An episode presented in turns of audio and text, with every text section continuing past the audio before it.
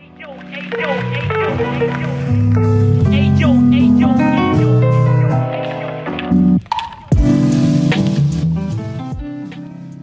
deň, vítajte v druhej epizóde Publicastu. Ja som Jakub, je to so mnou dnes Vojtech. A v minulej epizóde sme sa pozerali na útok na americký kapitol. V dnešnej epizóde sa budeme pozerať na tri také menšie témy a to je, ako fungujú PCR testy a ako sa vypočítava pozitivita PCR testov, um, aký je stav uh, núdzového stavu, aké je používanie núdzového stavu uh, v zavádzaní opatrení proti koronavírusu v Českej republike a na Slovensku. A nakoniec sa si urobíme nejakú reflexiu na udalosti spojené so zákazom vstupu do Spojených štátov amerických, ktorý bol udelený bývalému generálnemu prokurátorovi Slovenskej republiky Dobrosovovi Trnkovi. Um, ako vždy pri našom formáte bude to voľná diskusia s nejakými perspektívami z oboch strán. Uh, takže aby som začal, um, chceme sa pozerať uh, aj s Vojtechom na PCR testy. A na to, ako sa PCR testy používajú, na to, aby sme odhadovali, že aký je teda stav uh, pandémie, stav epidémie. A stala sa taká zaujímavá vec, podľa mňa. Kedysi, keď si pamätáte v lete a vlastne ešte na začiatku, sme sa pozerali na číslo nakazených, ktoré sme, ktoré sme odhalili každý, ka, každý deň, každý týždeň, hej. A pozeral sa čiste na to, že aká je, aké je ten aká je tá suma nakazených, odhalených PCR testami. A, ale čo sa stalo v poslednom čase, je, že už sa nerozprávame o počte, ale o percente. Hej, že, a to je, to je údaj, ktorý, ktorý tam akože bol tam, ale ne, nepoužíval sa ako, ako ten headline kedysi. Hej, že ale teraz, teraz už, už to nie je o tých číslach, už to je, že no tak dnes sme mali 20% pozitivitu, a včera sme mali 15%, hej, a podľa tohto posudzujeme, a podľa tohto posudzujeme, hej, že aký je stav tej nákazy, ako veľmi sa šíri, z toho sa počíta reprodukčné číslo. Ja to osobne nechápem a možno je to preto, že som like, možno Vojtechu mi to vysvetlíš, ale ja mám osobne taký pocit, že to je taký paradox, lebo keby trasovanie fungovalo veľmi dobre a keby ľudia boli veľ, akože úplne ideálne vzdelaní o príznakoch koronavírusu, tak by vlastne bola vyššia pozitivita, vyššie percento pozitivity, lebo by sa testovali iba ľudia, ktorí naozaj majú koronavírus. Hej, že v ideálnom svete by si asi mal 100% pozitivitu, nie? Že, a, a, a že práve preto ja si nie som istý, že, že, a, že, že do aké miery nám to číslo niečo hovorí. Je pravda, že pokud, by, pokud chodí na testy pouze lidi, kteří ví, že jsou nemocní, tak samozřejmě ta pozitivita bude větší. Jediným dôvod, prečo mi to príde zaujímavé, teda je práve to, že sa vlastne zmenilo to, na aké číslo sa pozeráme medzi vlnami epidémie. A že, že tam to nie je akože nejaký problém, že by som spochybňoval tú vedu. Hej. Ten problém je, že tie čísla sa nepoužívajú iba na vedecké, uh, iba na vedecké účely. Hej. Tie čísla sa používajú na to, aby sme mali nejaký, nejakú náladu spoločnosti, aby sme vedeli my ako čitatelia múdrych denníkov vedeli rozlišiť, že v akom stave sa, sa tá epidémia nachádza. Hej. A, a, a to práve ľudia robia cez tie čísla, na ktoré sa pozerajú každý deň. A neviem, že do akej miery je dobré, keď už sme 6 mesiacov ľudí cvičili, že uh, to, že kam krajina smeruje, si prečítajú podľa tabulky, ktorá vyjde v každom denníku každé ráno, kde je napísaný počet tých ľudí, tak to sa zrazu cez noc zmení, ako sa to zmenilo, na to, že sa pozeráme na percento pozitivity. A že ja, ja dokonca myslím, že to môže byť aj, aj presnejší údaj, možno, hej, že určite je nejaký dobrý dôvod, prečo to robia. Na druhej strane, nechápem, nemyslím si, že je dobré, že se to zmenilo a vyzerá to tak, tak zvláštně potom. No s tou pozitivitou i s absolutním počtem případů mám jeden takový problém s tím, že to číslo samotný nevypovídá tolik o průběhu epidemie. A že to je ten problém, že když člověk vidí titulek, tenhle týden jsme překonali další rekord, máme, dejme tomu, 16 000 případů za den, tak podobně jako, to procent, jako ty procenta, tak jako to nevypovídá o celkové situaci. Neví člověk, kolik z nich musí do nemocnice, kolik z nich bylo zachyceno PCR testy, kolik antigenními testy, kolik je lidí. Tak ale to sa, to sa väčšinou nahlasuje, nie? V tých štatistikách tiež. To tam väčšinou máš. Uh, jakože je to tam v jistém smyslu řečený, jako třeba ta pozitivita a tak, ale ještě nikde jsem neviděl statistiku, která by se snažila odhadnout počet nakaze, nakažených, o kterých jsme se nedověděli. Dá se to dopočítat, zpětně zkoušel jsem to, uh, už na podzim, kdy prostě, kdy bylo tolik lidí pozitivních v Česku, že nebylo možné otestovat každýho, kdo je nakažený. Ale tady ty statistiky se veřejně moc nepublikují. Takže hodně, jak to říct, tyhle statistiky, jako jsou čísla a tak, tak vynechávají hodně takový tý hlubší analýzy, která nám může říct trochu víc, než jenom to číslo samotný. Hej, že tam je určite trošku viac hĺbky, a, no, než, než o akej sa rozprávame. Pre mňa sú zaujímavé niektoré, nie, niektoré tie paradoxy toho, ako sa na to pozeráme. A že aj, aj s tými číslami je to, hej, že to, to, že, to, že si dnes prekonal rekord, a to, to akože mám pocit, že každý deň už lámeme nejaký rekord, ne, ne, ne, neviem, do akej miery to niečo hovorí. Hej, ako, o, okrem toho teda, že to vypoveda o tom, že sme ešte nikdy na tom neboli tak zle, ako sme dnes, ale to si asi väčšina ľudí uvedomuje, aj bez toho, aby počúvali o rekordoch. A pokiaľ sú nejaké trendy, ktoré akože znižujú tie veci, napríklad, že počet, počet uh, pacientov v nemocniciach sa znižuje, uh, tak to je často udúpané pod tým trendom. Napríklad na Slovensku, uh, a to už je skôr iný problém zase, ale uh, myslím, že včera, alebo predčerom bol, bol, bol v nejakých novinách boli titulky, že takto sme na tom ešte neboli, napriek tomu, že máme dva mesiace lockdown, poč, počty, počty hospitalizovaných pacientov ďalej narastajú a potom takým, takým malým, malým písmom pod, pod, tým, pod tým nadpisom výnimkou sú Nitra a Bratislava. Tam myslím, že Nitra, hej. Výnimkou sú Nitra a Bratislava, kde počty klesajú. Takže vlastne dva nejhorší regióny, by sa dalo říct. A áno, pre, no, Bratislava nebola najhoršia, ale hej, že Nitra, Nitra na tom asi bola, bola svojho času najhoršie a tam to práve, že klesá. Bratislava minimálne akože najviac najhustejšie obývaný región, hej, kde by si čakal, že sa to bude šíriť najviac, tak, tak práve tam tá situácia nie je taká, taká zlá a že to teda akože nehovorím, že to nejakým spôsobom refutuje to tvrdenie, že, že počet pacientov ďalej rastie, ale možno tam je niečo viac ako proste to celoslovenské odsúdenie, že ide, ide to všetko dole vodou. Určite, určite, určite akože je tam stratená hĺbka, čo akože je prirodzené, keď sa rozprávame o titulkoch, ale je, je, je, je, to, je to tam. Niek, niek, někdy by asi bylo lepší, kdyby to nebylo. Dá se tady, dá se tady zmínit hláška od jistého britského politika, eh, který tvrdil, že existují tři typy lží. Jsou lži, prokleté lži a potom je statistika. Myslím si, že statistika může být hodně zavádějící a je pravda, že jako i když se posledních pár měsíců, což nepamatuju si, že by se to do té doby dělalo, koukáme na absolutní počty případů a na procento pozitivity a tak, tak je velmi, velmi málo lidí, kteří jsou objektivně schopní říct, co ty data znamenají. Protože kdykoliv, kdy si myslíme, že se nacházíme ve špatné situaci, tak se ukáže, že to může být o mnoho horší. A proto, jak to říct, si člověk uvědomí třeba zpětně, že na jaře možná ten lockdown nebyl potřebný tak dlouho, jak byl, že už třeba v půlce dubna už jsme mohli začít otevírat školy a obchody. Že zdaleka ta situace nebyla tak špatná, jako byla třeba na podzim ale tak to jsou věci, které člověk zjistí až zpětně a vlastně je to velmi zavádějící uvádět jenom jednotlivý údaje, s čím souhlasím. Ešte možno posledná vec, akože na to, čo, čo ja si osobne nemyslím, že sa jedná o akože nejaké lži, ale minimálne na Slovensku už bolo dosť veľa prípadov toho, ako sa ukázalo, ako, ako neschopný je štát v, v počítaní tých štatistík. Dokonca, keď, keď boli plošné testovanie, tak koľkokrát sa stalo, že samozprávy poslali určité čísla potom sa pozreli na súčty, ktoré malo ministerstvo zdravotníctva a tie čísla, ktoré malo ministerstvo zdravotníctva, boli často úplne iné, než to, čo tí starostovia poslali. Hej.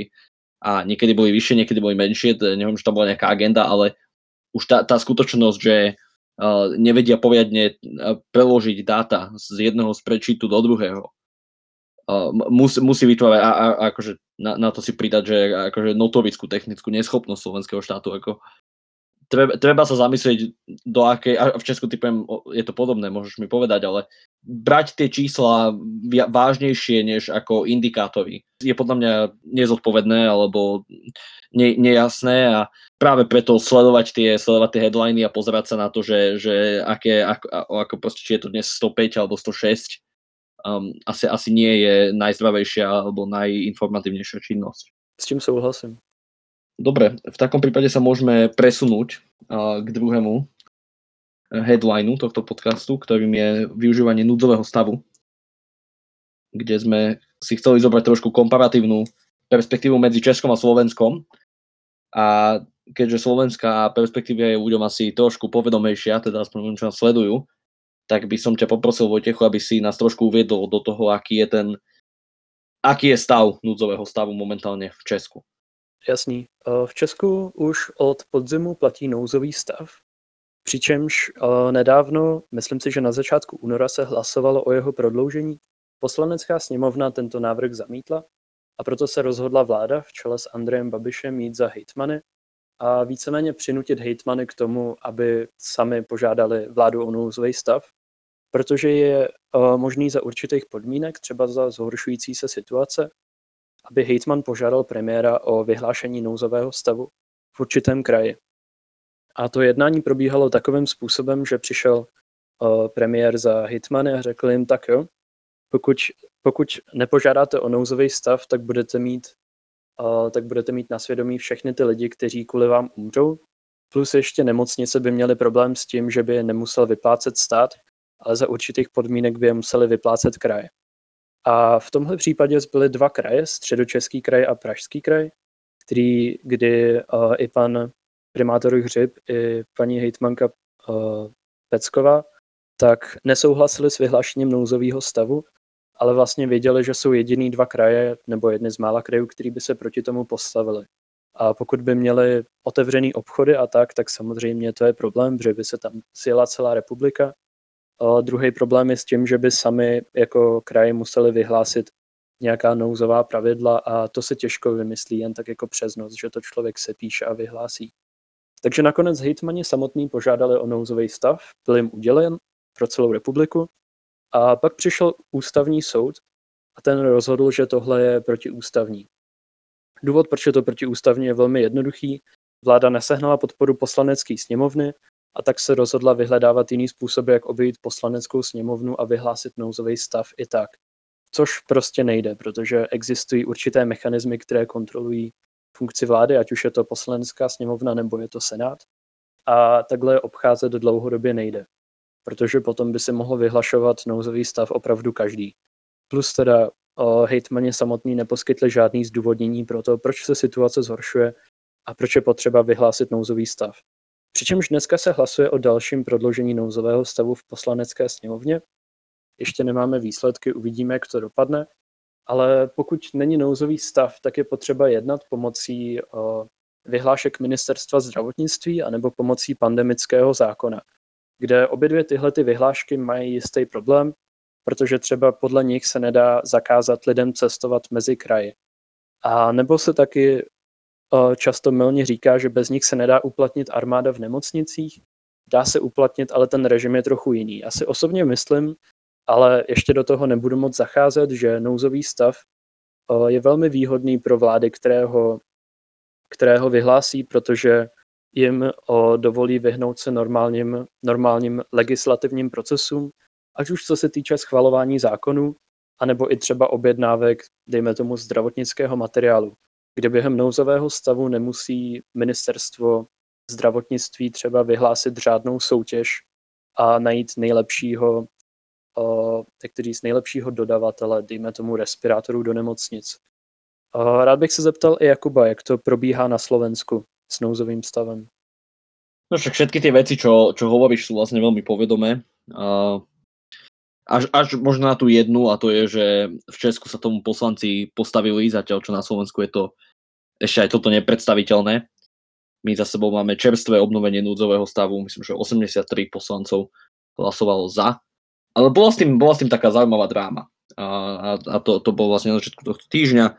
A to bolo, keď uh, myslím, že aj strana za ľudí, aj, aj Saska uh, sľubovali, že podmienia nové vyhlásenie núdzového stavu nejakými politickými podmienkami, uh, a naj, najmä teda výmenou ministra zdravotníctva, uh, čo vyzeralo, že to, že to bude niečo silné, myslím, že pondelok, útorok prebiehali rokovanie o tomto a nakoniec sa nakoniec Matovič dostal to, čo chcel a nič sa nebude meniť, nič sa nebude diať núzový stav bude predlžený. A vlastne ironicky jeden z tých hlavných dôvodov, prečo to dopadlo tak, ako to dopadlo, je rovnako rola ústavného súdu, kde vlastne bolo indikované, pokiaľ viem, priamo od ústavného súdu, že v prípade, no, že, že, že by no, kontext. Hej, že na, na, na to, aby bol núdzový stav vôbec ústavne pravoplatný, nestačí teda iba schválenie poslancov, musí, musí byť odôvodnený nejakou proste nevyhnut, nevyhnutným, nevyhnutnou hrozbou verejnému zdraviu. Hej, nejak takto je to formulované.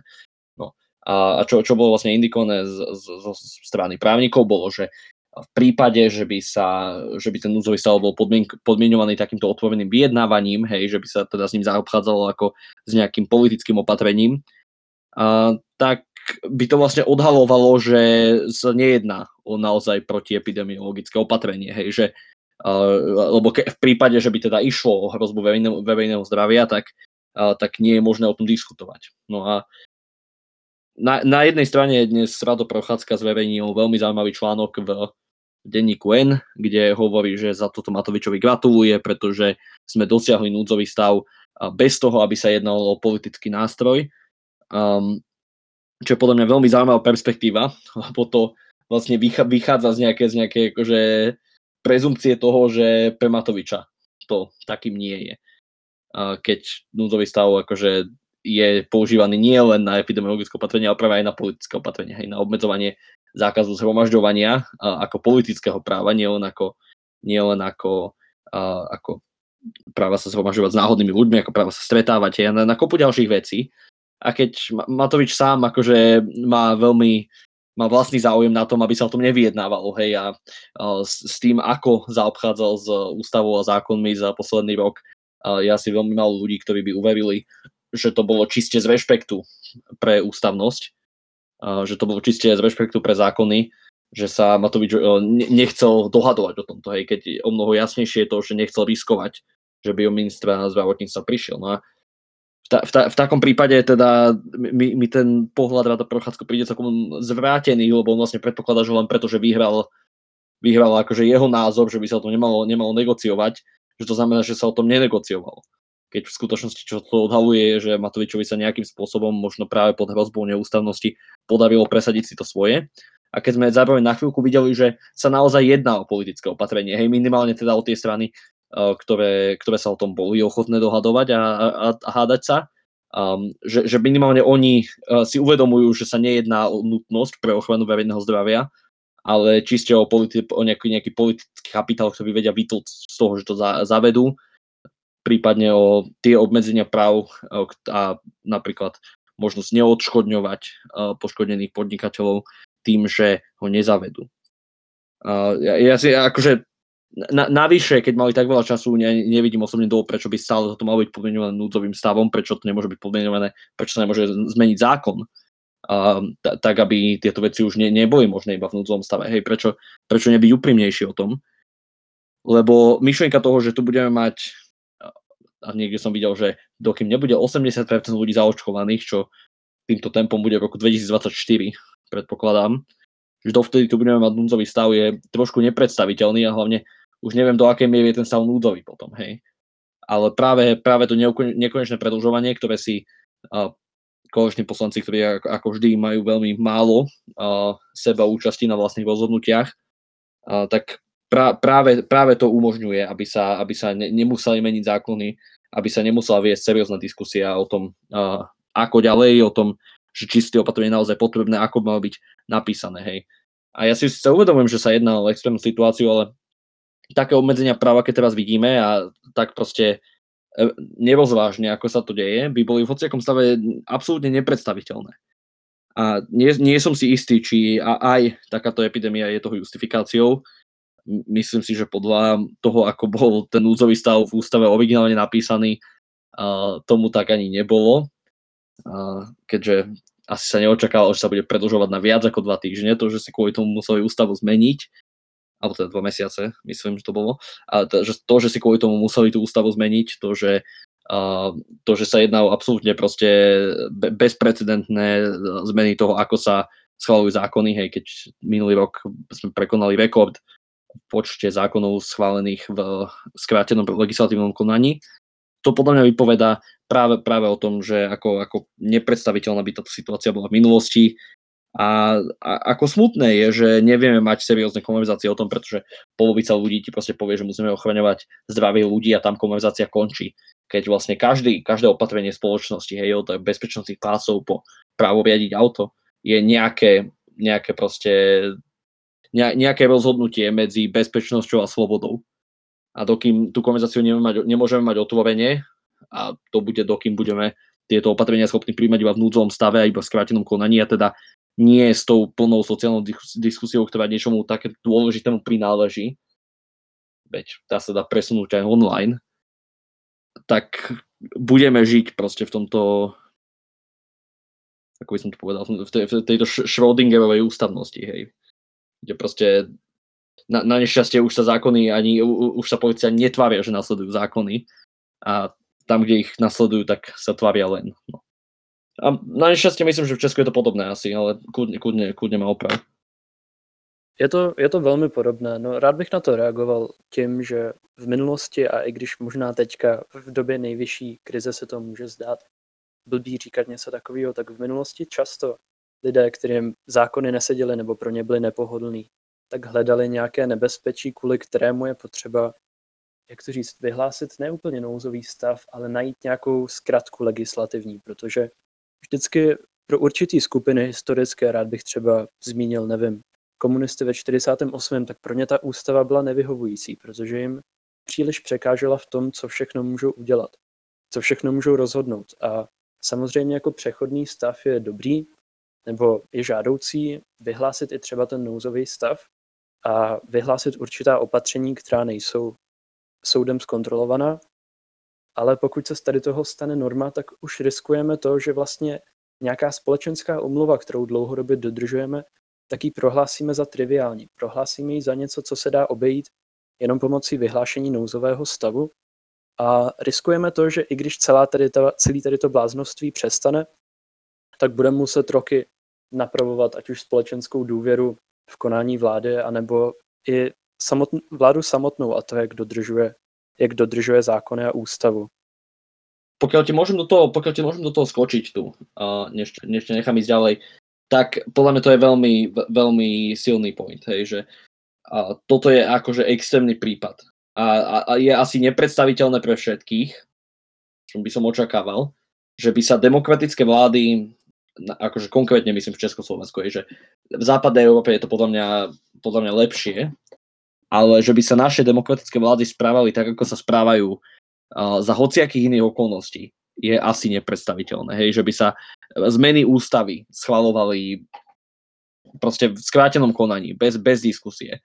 Že, že by proste sa, sa valcovali názory každého, kto nesúhlasí, hej, že je, jeden deň by sa v mene vedy e, ne, zakazovalo e, proste chodiť von a v druhý deň by sa útočilo verejne na vedcov. Všetky tieto veci nám akože prídu nepredstaviteľné v normálnom stave, ale v mojom názore to tak naozaj nie je. Hej, že pokiaľ nám táto pandémia ukazuje niečo, tak je to to, že ľudia, ľuďom to naozaj až tak nevadí. Hej. A to hovorím preto, že väčšina ľudí nemá takú, taký názor, že no tak je to smutné, ale proste vrátime sa do normálu, alebo no, tak akože niekedy musíme proste sa zbaviť práv na nejakú, obmedzen, na nejakú obmedzenú dobu, a pretože inak proste by nám tu ľudia umierali v uliciach. Inak ľudia nám uliciach umierajú aj tak, aj tak máme preplnené nemocnice. Ja si myslím, že obzvlášť na Slovensku tá najväčšia tragikomédia bude, keď sme si absolútne zdevastovali ústavu kvôli kvôli akože ochrane verejného zdravia a na konci ešte ani to ochra- e, verejné zdravie neochránime, hej, keď sme si zni- zrušili ekonomiku, aby sme zachránili životy a nakoniec nám neostanú ani životy, ani ekonomika, ale čo je asi pravda, ale že, že, je, je, že väčšina ľudí podľa mňa na, na to ide s takým mindsetom, že od začiatku nechápali, na čo uh, proces legislácie, legislatívy koná tak dlho. Alebo prečo máme obmedzené, ob, obmedzené právomoci vlády alebo uh, úradov, hej, ako, ako UVZ. Ale že, že, čo, čo ja vidím počas tohto je, že, že tí ľudia naozaj si, si nevážia tie demokratické uh, checks and balances, tie, tie akože limity systému. A nevidím dôvod, prečo by si ich vážili, keď táto akože krízová situácia odíde. Hej. Rád bych tedy zmínil statistiku, která byla dostupná na economist.com, což samozřejmě pořád je to statistika, ale jednalo se o index demokracie. Přičemž tenhle index, člověk si o tom může myslet svoje, na čem je to založený, jaký to reálně bere v potaz hodnoty, ale co vyplynulo z té statistiky a tu statistiku si každý může dohledat, je to, že ve většině zemí světa a hlavně v demokratických zemích se tenhle index demokracie zhoršil. V průměru o 5 až 10 bodů. A jedna z mála zemí, kde se tenhle index demokracie zlepšil, je Tajvan.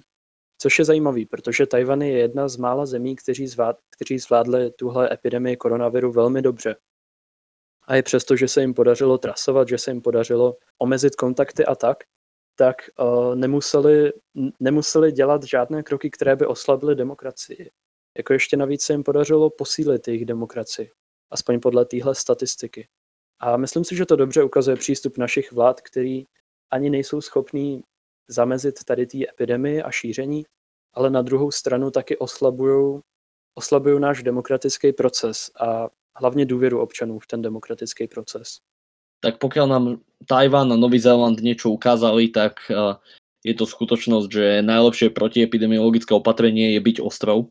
Takú možnosť na nešťastie nemáme, ale je určite pravda, že tie krajiny, ktoré sa s tým vysporiadali lepšie, nemali takú potrebu alebo možno ani takú výhovorku obmedzovať demokraciu. S tým, s tým určite súhlasím. Um, ja by som ešte veľmi rýchlo sa dotkol toho prirovnania, uh, ktoré je podľa mňa veľmi nebezpečné, uh, ktoré si použil a to bolo, že no, aj komunisti to takto robili. Um, je, to, je to veľmi ľahké asi v každej diskusii urobiť paralelu s, s komunistami alebo, alebo s nacistami a povedať, že núdzové, núdzové, núdzová moc, ktorú si vláda uzurpuje, už väčšinou nie je vrátená alebo že núdzové situácie sú veľmi často používané na justifikáciu vzniku autoritarianských režimov, ktoré často pretrvávajú celé 10 ročia v núdzovom stave. Čo je samozrejme pravda, na druhej strane si myslím, že to nie je veľmi produktívne a je samozrejme kopa legitímnych nútových stavov, nemyslím, že nám to veľa hovorí, ale na druhej strane dá sa identifikovať, že tie tendencie slovenskej a možno aj českej vlády uh, autoritárske sú a nie, nie v tom, že zavádzajú núdzový stav, ale v tom, ako ho zneužívajú, hej. Či už je to na kšefty, či už je to na, uh, či, či už je to uh, na obmedzovanie politických práv a slobôd, či už je to, na, na, či už je to iba v tom, že ich sami porušujú predstaviteľe tejto vlády. Hej. Podpredseda vlády Štefan Holý, ktorý si lieta s výnimkou do, do Anglicka, ktorý povedal, že tam lietať neprestane, ani potom, ako z toho mal škandál, ktorý už odtiaľ raz priniesol uh, koronavírus, má teraz koronavírus znovu. Uh, to sú ľudia bez absolútne hociakej sebareflexie, ktorí, ktorí akože očividne tie pravidlá po, považujú za niečo, čo robia pre poddaných a čo sa ich netýka. Um, na, na druhej strane, uh, ešte aby som sa toho chopil. Nemyslím si, že povedať, že no a potom zrušia ústavu, alebo im vadí, alebo niečo také úplne legitímne. Čo podľa mňa o mnoho viac strašidelné je, že tieto režimy, alebo že šalenci, ktorí si uzurpujú moc v, moc v štáte, aby sme to mohli trošku paušalizovať, a často ústavu zrušiť nemusia vôbec.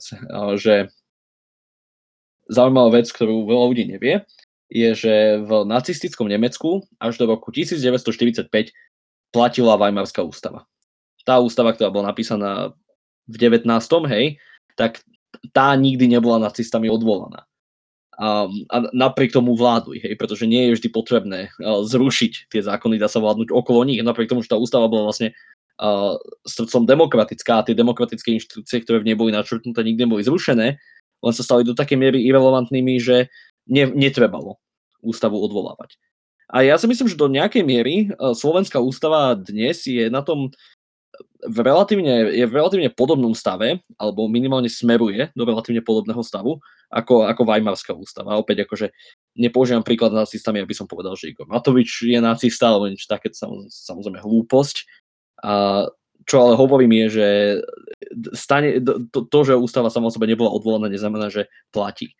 A keď na Slovensku máme ústavu, ktorá sa mení zo dňa na deň, um, bez, be, bez pohľadu na to, ako bola, ako bola myslená, alebo aké sú jej princípy, kde sa ústavné slobody obmedzujú núdzovým stavom veľmi aktívne. Um, najzávažnejšie je právom pohybu. To, to akože veľa ľudí komentovalo, že to, ako bola tá vyhláška napísaná, alebo to, ako bol zmenený zákon, aby tú vyhlášku umožnil, um, už nenaznačovalo ani tak obmedzenie pohybu, ako skôr možnosť štátu prikázať občanovi domáce väzenie respektíve prikázať občanovi povinnosť neopúšťať určitý objekt, čo už je asi celkom v červenom. A napriek tomu, že nám to po nejakom čase pripadá normálne, vyzerá normálne, tak ho, v hociakej väčšej krajine, v Nemecku, vo Francúzsku, v Anglicku by toto bolo absolútne nepredstaviteľné opatrenie. Hej, že, a tam sa samozrejme presadzovali lockdowny aj tvrdšie, aj v Beneluxe, ale to, akým kavalierským spôsobom, bez príhľadu na ústavu, bez, bez rešpektovania základných práv sa k tomu pristupuje, tak to, to, už je, to už je niečo úplne iné a to je niečo, čo je možné iba v takých tých banánových republikách, ako sú tie naše európske. No a kam to vedie, že čo sme vlastne videli tento rok a čo sa stalo veľmi rýchlo a bez hociakej verejnej diskusie, bolo, že sa zrušila právomoc ústavného súdu posudzovať uh, zmeny ústavy, teda posudzovať súladnosť zmien ústavy s ústavou samou. Čo de facto znamená, že to, čo si parlament schváli, to je ústava. Čo sa mnohým ľuďom možno za demokratické, ale v, ka- v každej funkčnej demokracii by toto bolo absolútne nepredstaviteľné, lebo to znamená, že duch ústavy sa dá absolútne pošľapať, pokiaľ sa niečo schváli ako ústavný zákon, čo v súčasnej v súčasnom rozložení poveckých síl môže byť absolútne čokoľvek. Um, a je to presne príklad toho, akým spôsobom už tie zákony, ktoré sú písané, sa stávajú uh, zo dňa na deň menej hodnotnými a ako prechádzame do nejakej sféry uh, čist, čistého konania bez hociakej spoločenskej reflexie, ktoré je akože ospravedlnené tým, že tie veci sú práve naliehavé. A na to sa používa nielen korona, ale aj korupcia napríklad, hej, že reformu súdnictva ktorá je akože vec, ktorá bude rozhodovať osud, tej, osud tejto republiky na, na 10 ročia, tak to schválime za, za mesiac a pol, pretože korupcia je tak naliehavý problém, že do, domyslí si čo. A to sú práve tie nebezpečné veci. A je, je podľa mňa polutovanie hodno, že práve do takého stavu asi aj smerujeme. Takže napriek tomu, že si myslím, že to prirovnanie možno nie je najférovejšie, tak určite v ňom niečo je. Jo, s tady tím, s tady tím víceméně souhlasím. Přijde mi trochu smutný, že se musíme zpětně zamýšlet nad tím, jestli to, jak jsme se rozhodli, dejme tomu na jaře nebo na podzim, jestli to opravdu bylo odůvodněno tím, co se dělo, že člověk vlastně v zápalu, v zápalu situace je schopný přijmout věci, které mu později přijdou nepřijatelné. Že? Je důležité se nad tím zamyslet, ale je to, je to škoda, že jsme dospěli do takového společenského stavu. Aby som ešte možno úplne posledne dodal k tomu, že že s tým absolútne súhlasím a je to, je to zvláštne, pretože keď si zoberieš niečo ako, ako vyhlásenie prvej svetovej vojny, hej, že tie, to, tie, tú, tú smršť historických udalostí, kde naozaj máš proste izolovaných aktérov, ktorí robia rozhodnutie v rámci nejakých, akože v rámcoch 24-48 hodín, kde naozaj všetci musia improvizovať a nevedia, čo sa stane, tak je možno trošku ospravedlniteľné, že spôsobia katastrofu. Ale my sme nemali hodiny, že my, sme v tomto prípade mali, mali mesiace, v ktorých sa mohla viesť verejná diskusia, v ktorých sa mohlo uh, v, to, v ktorých sa mohla nájsť nejaká, proste ne, nejaké riešenie týchto problémov, nejaká stratégia, ktorá by zároveň bola efektívna, zároveň by mala akože um, súhlas a schválenie vedeckej komunity a ktorá by zároveň uh, bola priateľná pre občanov a to, to nie je sci-fi, hej, nie, niečo takéto si predstaviť. To, na, na, na to tu bolo proste leto, keď pandémia prakticky neexistovala, ke, keď sa všetko to mohlo urobiť. A výsledkom niečoho takého by možno bolo práve to, že by sme vedeli, čo robíme, že by sme nemuseli improvizovať covidový automat, uh, že by si nemal masívne protesty proti tomu, lebo ľudia by mali pocit, že ich hlas bol vypočutý a vláda by nemohla robiť veci, ktoré sú tak odtrhnuté od reality, ako tie veci, čo robia. A, a všetky tie veci boli možné a tam už neexistuje ospravedlnenie toho, že sa to nestíhalo, alebo že sa to nedalo. A, a to je rovnaké pre tie zmeny ústavy, hej, že to sú všetko veci, kde aj ten čas, aj tá kapacita na tú normálnu spoločenskú diskusiu existuje a napriek tomu sa z nejakého dôvodu nedieje. Napriek tomu sme, sme akože v, v treťom desaťročí uh, tohto, tohto, tohto krásneho storočia a pokiaľ ho značí niečo, tak je to, že konáme a rozmýšľame až potom. Mám, mám, mám taký pocit. Lebo všetky tieto veci uh, a úplne, hovorím, úplne zbyt. A možno to je dôsledok internetovej kultúry. Možno to je dôsledok toho, že proste keď máš, keď máš sociálne siete, keď máš instantnú komunikáciu, tak veci sa zvyknú diať rýchlejšie, ako sú ľudia schopní rozmýšľať a možno práve to sa premieta v tej politickej sfére. Keď vidíme, že z, nejakého dôvodu sa, sa dejú akoby spontánne rozhodnutia v situáciách, kde na to nie je absolútne žiadne odôvodnenie. A neposledne by sme sa teda pozreli na zákaz vstupu do Spojených štátov amerických, ktorý si tento týždeň vyslúžil generálny prokurátor, bývalý generálny prokurátor Slovenskej republiky, Dobroslav Trinka, a aby som pre aj obecenstvo a hlavne pre teba Vojtech na, natieňov nejaký kontext. Dobrosol a veľmi stručne, veľ, veľmi, veľmi bez detailov, ale Dobrosol Trinka bol a, vlastne predchádzajúci generálny prokurátor Slovenska, a bol implikovaný v mnohých kauzách, aspoň akože bol obvinený v mnohých kauzách. Asi najpodstatnejšia vec bolo, že bol notorický tým, že zastavoval trestné stíhania proti notorickým aj nenotorickým členom podsvetia finančných elít. Nazvi to, čo chceš. Proste vysokoprofilové kauzy, veľmi často zastavované trestné stíhania a myslím, že ten poviem nejak 72-0 alebo nie, niečo také, 72 konaní zastavených, 0 začatých, a proste notoricky neaktívny a skorumpovaný človek. A napriek tomu a, neusvedčený a, z nejakých a, trestných činov. A, bolo ustanovené iba pochybnenie vnútorným disciplinárnym orgánom prokuratúry.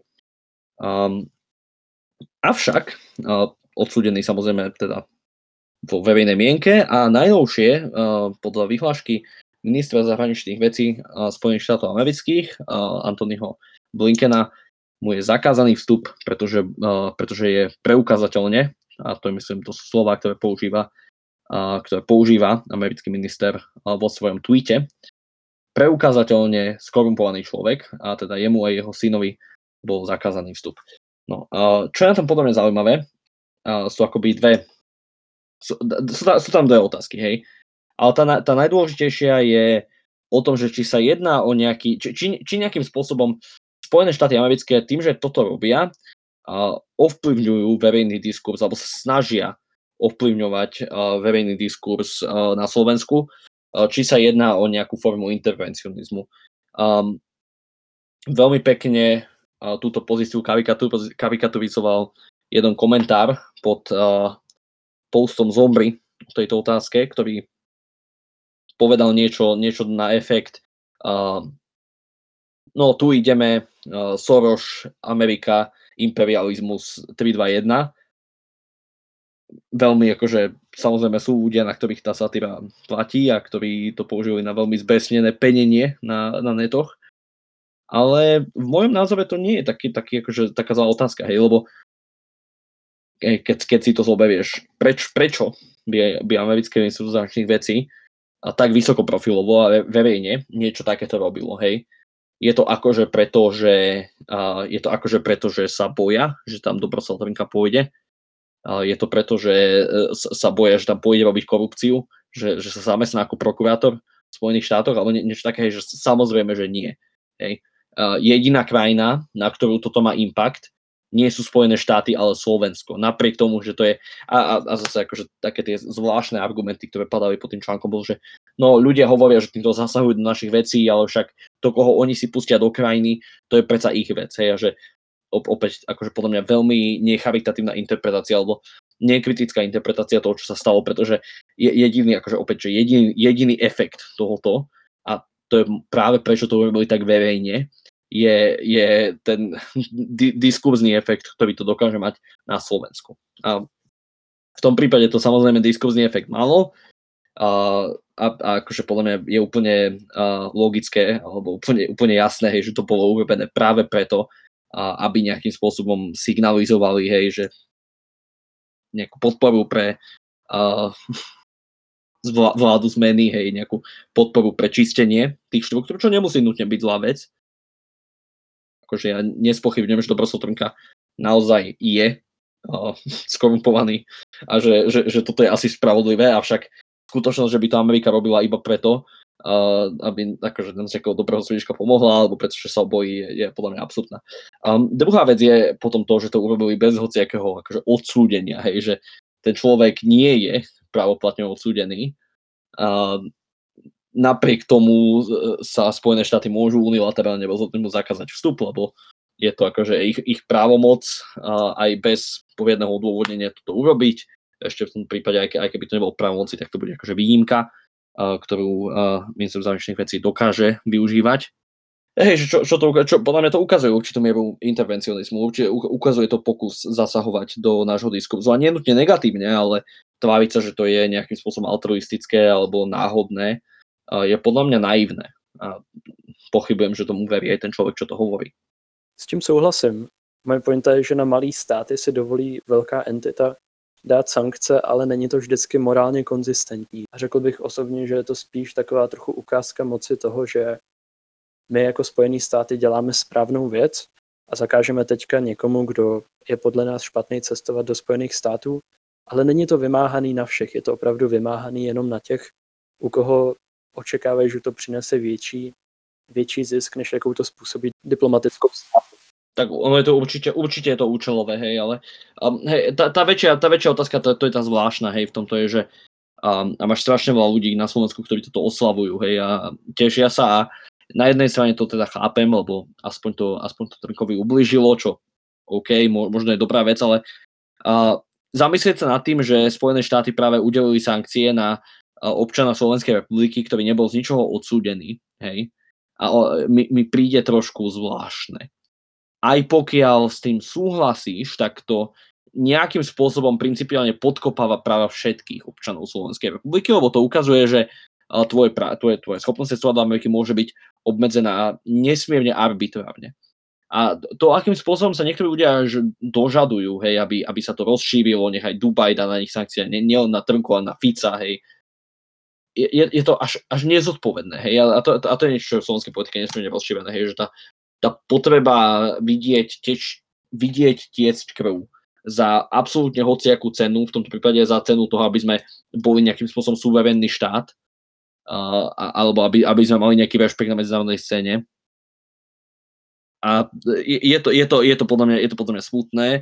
Uh, on v tomto prípade sa s tým spája aj radosť nad tým, že sa nás Američania všimli, však to je to je vždy pekné, sme malý národ, uh, už, len, už len to, že sa o nás zaujímajú.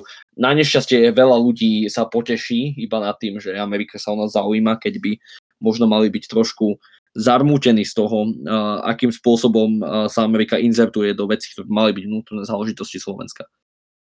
Souhlasím. Trochu bych to přirovnal k tomu, kdy Twitter zablokoval bývalého prezidenta Trumpa a samozřejmě všeobecný názor byl takový, že musíme ho, musíme ho zablokovat, protože ho nikdo z nás nemá rád a nemá co dělat na sociálních sítích, protože lže. Ale vlastně ten, jak to říct, ten, ten příklad, který to vytvoří pro pozdější případy, tak je špatný, protože na základě arbitrárního rozhodnutí, který zrovna bylo uplatněný na amerického prezidenta a nebylo třeba uplatněný na, na ministra zahraničních věcí v Číně, tak dává jistou moc anebo i precedens určitým stranám, ktorí môžu rozhodovať o tom, co se bude a co se nebude dělat. A keby, keby len určitým, akože všetkým stranám, hej, do nejakej miery. Hej, jako potenciálně všem stranám, že pokud si lidi na tady to zvyknou, tak můžou očekávat, že dřív nebo později se to může dotknout i jich samotných. A třeba jsme viděli, když byl zablokovaný eh, Discord server Wall Street Bets, eh, fóru, o kterém jsem psal v jednom článku, tak taky to bylo velmi rychle a taky to bylo, je tady nenávistný, je tam nenávistný projev, tak to musíme zablokovat. Ale když se člověk koukne na všechno, co se kolem toho dělo, tak si musí položit otázku, jaký zatím může být účel, komu tady to prospívá a proč, proč to lidem nevadí, proč to podporují, když to, když to jde. A to je vlastne na väčšej škále, akože ten príklad tweetu je vlastne na väčšej škále to isté ako ako tá otázka zákazu vstupu, alebo možno na menšej škále, podľa toho, ako to kto vidí. Ale určite tam je tá spoločná téma toho, že uh, má, máme, máme nejaké radikalizované, uh, radikalizované percenta ľudí, ktorí uh, už absolútne stratili vieru v inštitúcie a, a v dôsledku toho stratili vieru v zákony alebo v nejaké proste spôsoby, ktorým sa veci, veci robia. Hej. Napríklad v tomto prípade, hej, že niekto musí byť právoplatne odsúdený predtým, ako mu začneme obmedzovať práva.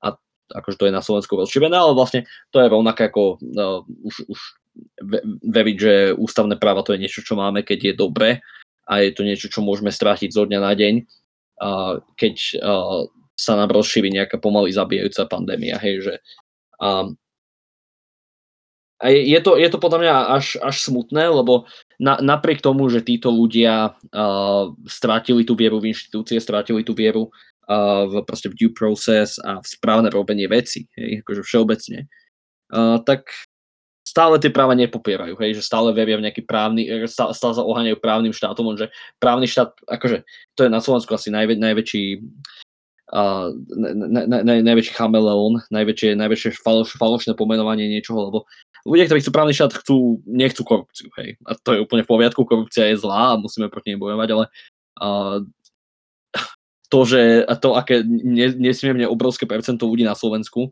absolútne nezaujíma zákonnosť niečoho, alebo, alebo a, aspoň výzor zákonnosti niečoho, to mňa ukazuje, že im naozaj nejde o právny štát, ide im o to, aby sa prestalo kradnúť.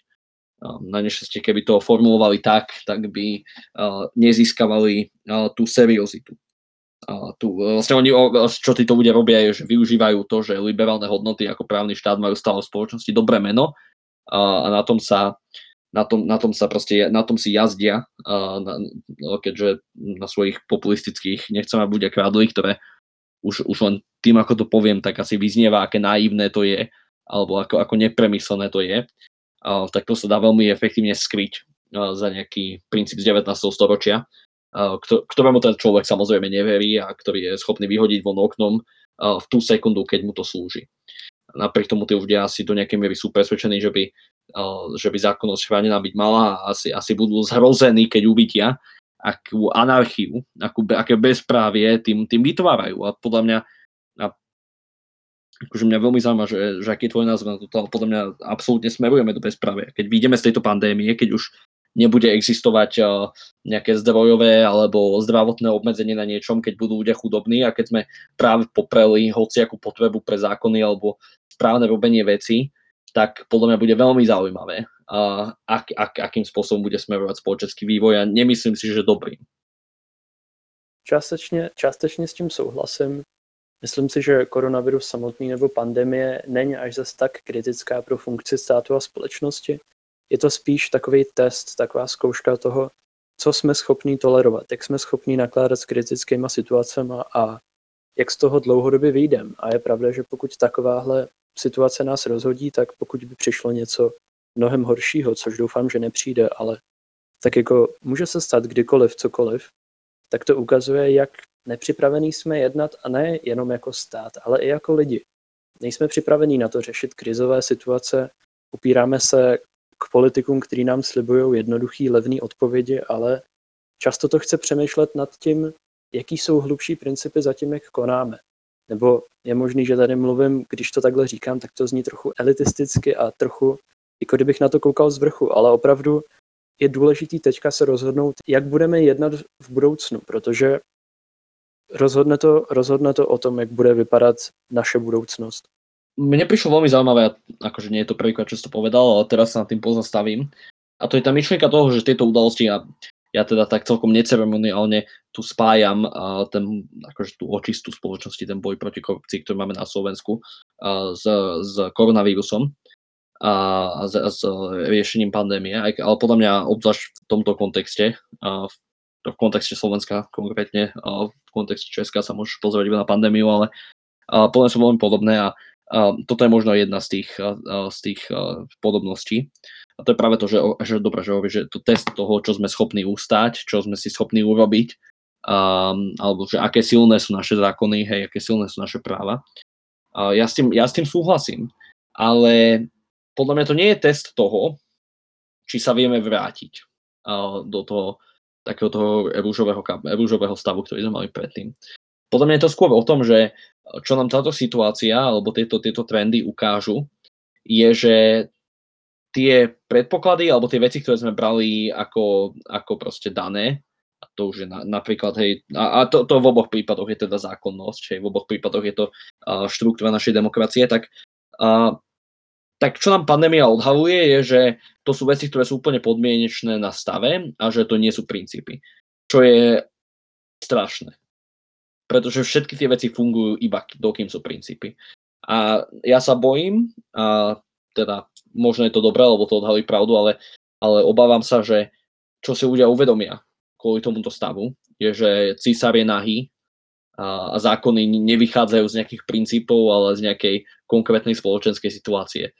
A v bode, kde sa toto stane, a, tak a, získame po 100 rokoch novú generáciu ľudí, ktorá si bude uvedomovať, že všetko je možné a myslím si, že to je celkom nebezpečná vec. S tím souhlasím. Tak ďakujem ti Vojtech, že si sa ku mne pridal na tejto zvláštnej ceste novými a kontroverznými udalosťami. Taky děkuju. Toto bola druhá epizóda podcastu Publicast. Pokiaľ sa vám podcast páčil, prosím sledujte nás na Spotify pod názvom Publicast alebo na sociálnych sieťach, Facebooku, Instagrame pod titulkom Publika.sk. thank